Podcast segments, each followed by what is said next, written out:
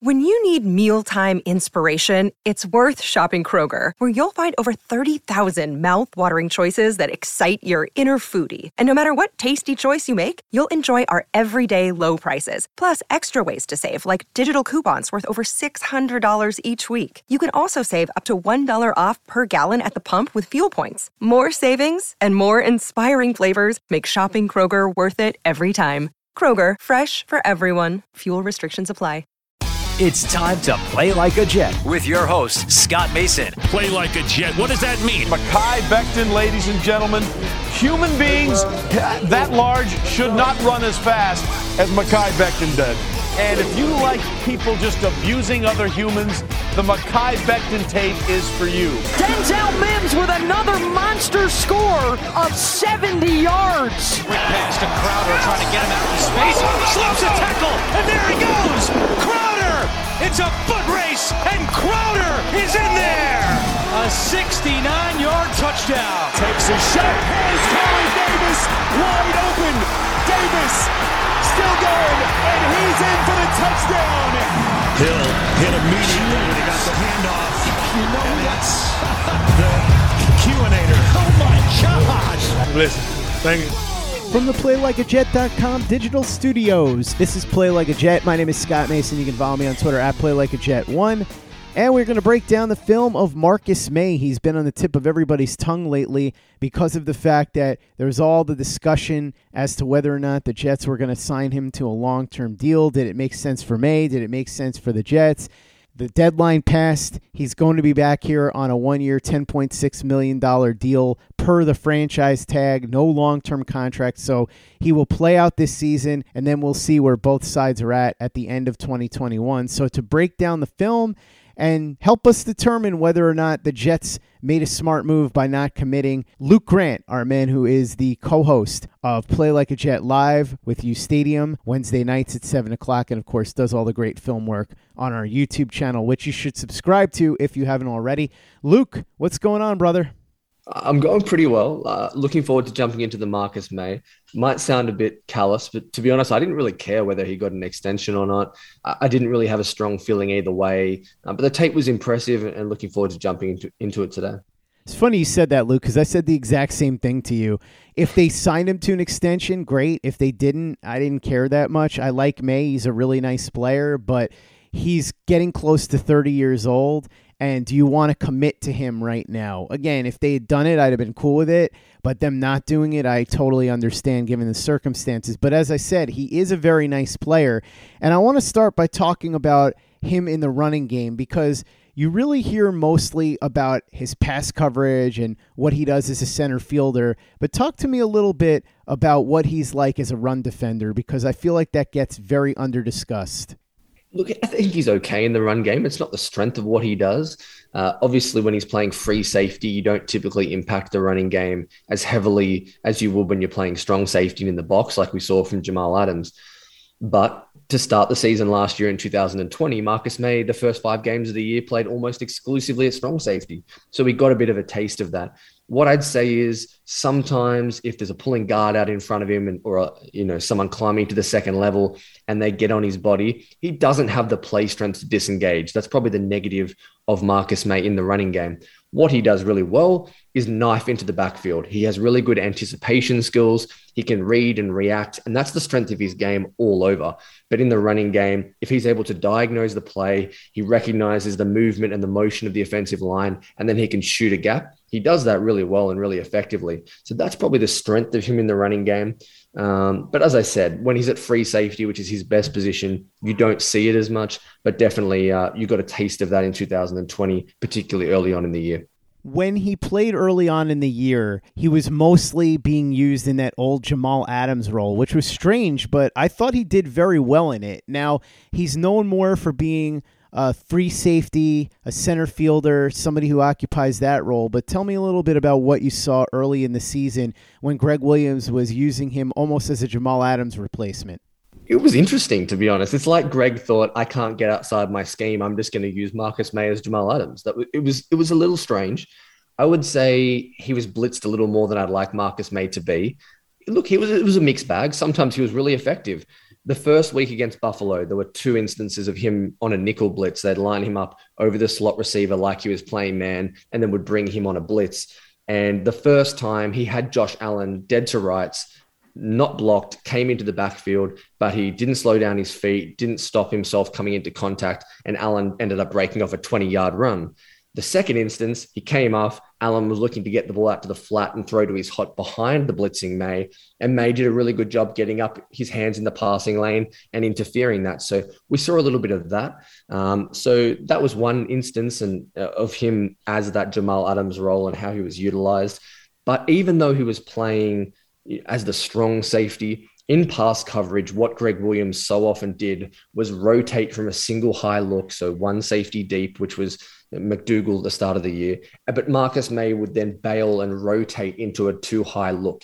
And that's where he really excelled, Scott. So even though he was playing as a strong safety, he was still really a split field, deep safety, looking after one half of the field.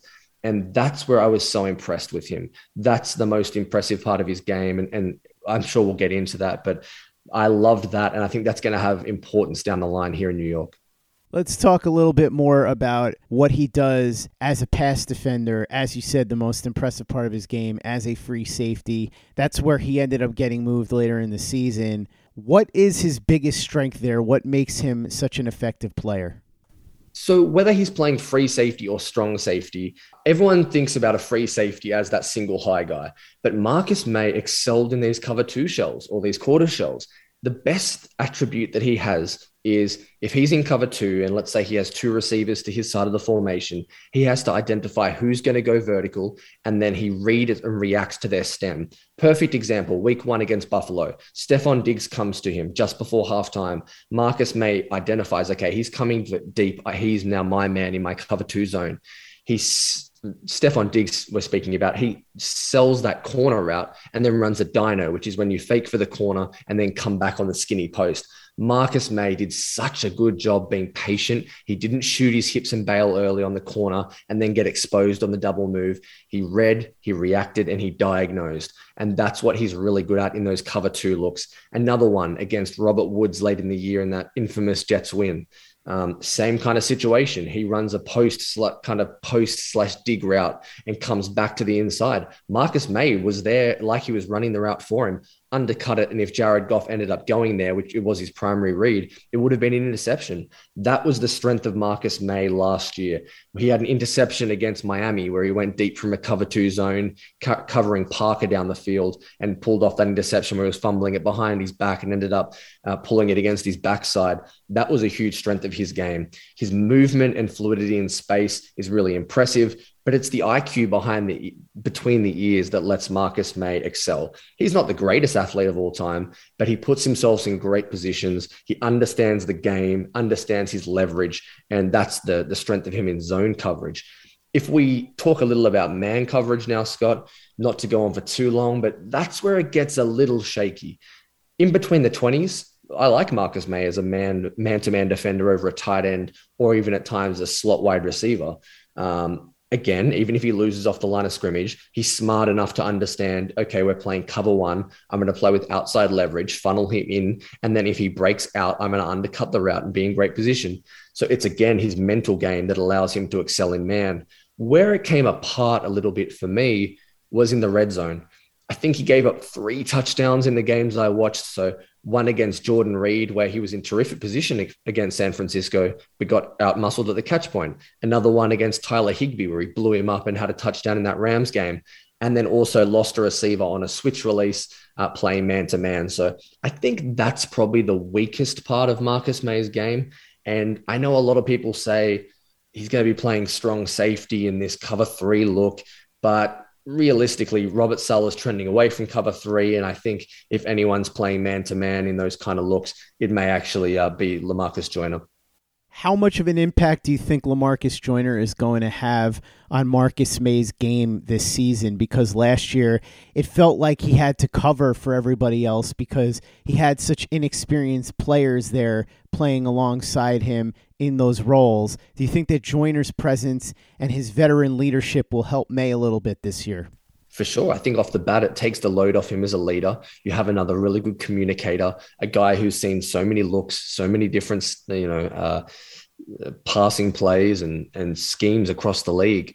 He's played so many different positions. He was free safety for the Rams. He played some nickel uh, over for Oakland and for Vegas. So uh, he's seen a lot. He's a good player. He's a good communicator. And the secondary is a weakest link kind of unit. So when you have a starting safety next to you who's playing at a high level as well, like we hope Joyner will, it definitely makes your life easier. Uh, he's still going to have some shaky corner play around him. Don't don't get me wrong there, but I think having that safety mate who can cover uh, they can be interchangeable pieces, and he doesn't just have to play strong safety for five weeks and free safety for 11 weeks like we saw last year. That's going to help him. He's going to be more versatile. He'll be that chess piece. And I think Saleh's going to have a lot of fun with him. Play like a Jet. Play like a Jet. Let's talk a little bit about the fun that Robert Saleh is going to have with Marcus Maye. How do you envision him fitting in this system what do you think they're going to do with him in terms of usage? And compare it a little bit to what we saw from Marcus Maye in Gregg Williams' system, because I would imagine it's going to be very different. Yeah, let me pull the curtain back a little bit on Robert Saleh to start with and what I think we're going to see from him. Myself included, when we signed Saleh as the head coach and we, we made that move and we all loved it, I think I kind of thought, oh, okay, we're getting this cover three scheme. Ulbrich has been in that as well. So that's what we're going to get when I dived into the film of Robert Saleh in 2020, this is a guy who trended towards quarters and cover two looks. This is before he lost Sherman and Bosa. In week one against Kyler Murray, they had two single high safety snaps in the first half. The rest was all too high the single high living in cover three as your base defense, those days are dead. You can't do it anymore because the Shanahan offense, ironically, is what's destroyed them. There's too many cover three beaters. You can't just sit there like Seattle did or like San Francisco did in 2019 in their Super Bowl run. What Saleh's going to do is utilize Maye in what I just talked about in his pass game. A lot of these two high safeties, we got two guys playing 12, 12 yards plus deep uh, at the safety position and he's going to be asked to read and react based on who's going vertical, uh, kind of man matching in some instances. And look, they're still going to play some cover three. And when they do, I think there's two things you're going to see. So in cover three looks, if they're asking the um, the underneath strong safety to be a robber, so maybe there's a crossing route, and instead of you know the zone or the linebacker covering him across the field, that safety will then come down and undercut and carry him into his zone. That's what Marcus Maye could be really great at. But if they're playing a cover three and they're asking the strong safety to play man to man, as I mentioned, maybe you'll see Lamarcus Joyner come down in the box and may return to free safety. So I think the first comparison I'll make, or not comparison, but the point of difference to Gregg Williams' scheme is you're going to see a lot more diversity. You're not going to see him sitting in the same coverage shells like Gregg Williams did time after time. I don't think you're going to see Marcus Maye blitzed. Part of Robert Saleh's scheme is he only usually blitzes one to two players over the course of a season. So obviously he's got his four defensive linemen, but he either brought Fred Warner or KK uh, Williams, the slot corner. They were the two guys he had blitz. In this instance, it might be Michael Carter II and CJ Mosley or Jarrad Davis. I don't think Maye will be used as a blitzer like we saw Gregg Williams use him in the start of the year. I think he'll just more be uh, that rover and that robber down in the box if he's playing in that role. Let's talk about expectations for 2021 overall in terms of production. Do you expect Marcus Maye to take a step forward? He hasn't made a Pro Bowl or an All Pro. And we talked about this with Mekhi Becton and Quinnen Williams. You expect both of them to be Pro Bowlers and perhaps even All Pro players. Do you see that being a possibility here with Marcus Maye in the Robert Saleh, Jeff Ulbrich scheme? I think Marcus Maye's success as an individual player and the accolades he receives is always going to be tied very heavily to the success of the team. And that's not a knock on Marcus Maye, but when you're playing the safety position, if you know, sometimes it's not the most visible role. Fans aren't noticing it. So if you're an elite safety on a 2 and 14 or this year a 2 and 15 team, people aren't going to vote you to the Pro Bowl. Last year he was good enough to be a Pro Bowl safety. Heck, I think he was one of the best five, six, seven safeties in the NFL. But no one was talking about Marcus Maye other than people who are watching every single Jet snap. So I think if he's going to get noticed and receive those kind of accolades league wide. The Jets are going to need to play better. They're going to need to have a better defensive unit. Now, do I think this is going to be a top 10 defense? No, probably not. They don't have a good enough secondary on the outside at corner. But if they can be competitive and Marcus Maye can put up similar numbers and perform as well as he did last year, then it's there's a chance he can be that kind of Pro Bowl player. I don't think he's going to be an All Pro. I don't think that's the caliber of player Marcus Maye is, but he's still really good. And, and that's something the Jets are going to need from him. They're going to need his veteran presence on the back end, his communication, his leadership. So I'm looking forward to seeing him. And I'm sure Robert Saleh is going to put a lot on his plate and he's going to be up for it. Something I would like to see. He dropped a few interceptions last year, and that's been a, something I've seen a few times. In week one, I'm pretty sure he, uh, in 2019, this is, he had a dropped interception of Josh Allen that would have ended the game. It was over after CJ Mosley went out. He dropped that. Uh, week one last year, dropped an interception on halftime, uh, and then they scored a touchdown after it to go up by three or four scores. So I want to see his ball skills improve a little bit. He's had a few circus catches, but bring down the balls to get two hands too, and I think he's going to take another step forward this year. I always ask you if there are any specific plays or plays against individual players that stood out to you on the tape of these guys when you review them. Anything here of note with Marcus Maye? Uh, I touched on a couple of them already. I think a lot of them came in cover two looks. Uh, I would say there were probably three snaps against Stefon Diggs. And as I always say to you, Scott, I look at the player, the reps he has against great players and the best caliber opponents he goes against. And Stefon Diggs, first play of the game in that week one matchup, uh, he was running down the field, went into Marcus Maye's cover two zone, and then ran a deep out, kind of like a 10 to 12 yard out. And Marcus Maye closed on that ball. And if it was thrown, it was an interception. I already mentioned the, the play from halftime of that game.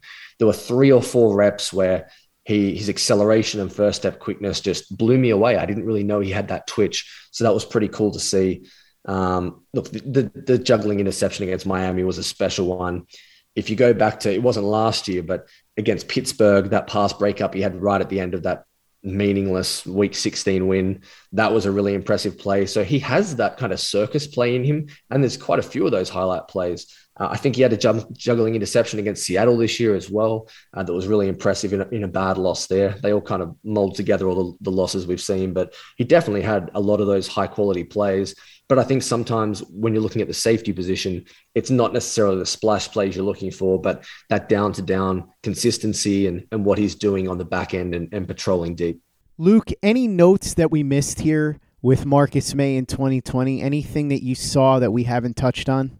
Uh, I don't. I don't think so. I would just say that everything for Marcus Maye starts with his intelligence, his understanding of leverage and positioning, and his athletic profile is secondary to that. And um, he has an opportunity to be really good this year, but it's going to, you know what, safety play is also predicated partly on corner players. I keep referencing, and I just hope the Jets give him an opportunity to flourish and that he isn't hindered too much by having to cover for blowing coverages from Bless Austin or Lamar Jackson or whoever else is at the corner spot opposite, hopefully Bryce Hall. So I'm, I'm, hopeful the back end gets it together this year and that Marcus Maye can be really successful and they allow him to just focus on his role and not having to mop up mess everywhere else. So that's my hope for him. I don't think we missed anything else, but let's just, you know, hope that he isn't used in that Jamal Adams role too much. They aren't trying to force a square peg into a round hole. They let Marcus Maye be Marcus Maye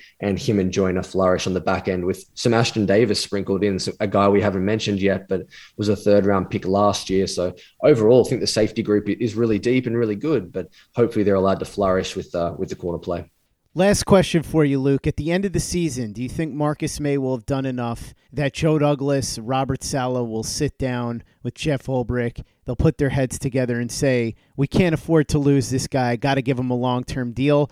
Or do you think that we're going to see the Jets in the same spot next year that they are this year in terms of how they feel about Maye? Good player, but not necessarily a great idea to lock him in long term at his age. That's a great question. I think there's two ways this could play out. Obviously, that sounds like a stupid thing to say, but if the Jets are really good and Marcus Maye plays like he did this year, and they're a seven to eight win team, I shouldn't say really good, but you know, good comparatively to what we saw in 2020, mm-hmm. I think they will get a deal done. I think either way, he'll play well enough to earn a deal. But if this Jets team stinks again this year and Zach Wilson has some growing pains, and look, they might sit down and say, yeah, we want Marcus Maye back. I don't know if Marcus Maye would want to come back to a team that's been struggling, has issues in the secondary, and didn't give him that contract. I think he and his agent are pretty put off by that they had expectations he was going to get an extension this offseason. The franchise deadline's now passed. He can't get an extension. And if the Jets are no good, I wouldn't be surprised to see Marcus Maye say, look, sorry, I'm going to go and play elsewhere. I want to play for a better football team, a team that respects me and values my talent. So, if anything, I kind of view it as look, Joe Douglas is never going to blow him away. He's going to stick to his number and say three years, $30 million, $28 million, whatever it is. And I think Marcus Maye is ultimately going to feel disrespected and he's going to move on. Going to be an interesting year to see if Luke's prediction comes true or if Marcus Maye ends up here for the next couple of years. I know a lot of people would like to see him in a Jets uniform going forward. You want to take care of the homegrown talent, but at the same time, as Luke just talked about, and as I've talked about before as well, there are concerns on the Jets side of things too. Plus, Marcus Maye just may want to go somewhere else. He may look at the Jets situation and say, I'm 29 years old. I've only got a couple of years left in all reality as a starter in the NFL. I want to go play somewhere where I have a better chance to win a championship or at least play in the playoffs and contend for one. So this year will do a lot to show us what Marcus Maye's ceiling is as far as the Jets defense going forward, and then we'll see if he ends up here on a long term basis. But if he is going to be here on a long term basis, there will have to be an agreement on both sides, and that is something that we're going to need to watch for as well. Luke Grant, co host of Play Like a Jet Live over on U Stadium. As always, appreciate you coming on and breaking down the film. You've got some great film breakdowns right now on our YouTube channel. So, for those who haven't subscribed yet, First of all, go ahead and subscribe. And second of all, Luke, tell them what they can check out and what they're going to see in the next couple of days and weeks and months as we get ready for training camp. And then, of course, as we hit the regular season. Yeah, we, we might have talked about one of the smaller player on the Jets roster, but there's a couple of videos up right now on our YouTube channel at Play Like a Jet of some of the bigger guys. We've got a Mekhi Becton breakdown, really focusing on him in the running game and just what a people mover he was. It's incredible film, and make sure you go and check that one out. Quinnen Williams in the defensive line, looking at that unit in its totality, and then also just one on Quinnen himself. Uh, they were a lot of fun to put together. I think everyone that that follows me and, and follows us at the podcast and on our website knows exactly how we feel about Quinnen Williams um, and then look out for some more coming on the Jets secondary. I want to put a piece together uh, on Bryce Hall and his expectations in 2022, uh, sorry, 2021, because he was a guy I loved in the draft. I thought he was a guy I would have taken in the third round despite the ankle injury. So I, I, I want to see exactly how he fits into this Saleh scheme if they're playing that too high, cover two, cover four. So excited to see that. But um, make sure you're checking it out. All the teams doing a great job. Uh, Pacers playbook, and make sure you're checking out Play Like a Jet live over on U Stadium. Uh, the guys do a great job producing and helping us with that show. So make sure you're checking us out on all the platforms. Check out Play Like a Jet live every Wednesday night at 7 o'clock with Luke and Clayton Smarslock. Also, follow Luke on Twitter at LukeGrant7 and check out all the videos he's already done and the videos that he's going to continue to do on the Play Like a Jet YouTube channel. So, if you haven't subscribed to that yet, go ahead and do that now. And if you haven't given us a five star review, on the podcast on iTunes yet. If you could go ahead and do that for us, really appreciate it. Easy way to help out the show if you like what we're doing. Doesn't take you much time, doesn't cost you any money, but it goes a long way to help us out. So if you could go ahead and do that for us, we'd be quite grateful. And for the latest and greatest in New York Jets podcasts and content, you know where to go. That's Play Like a Jet Digital and PlayLikeAJet.com.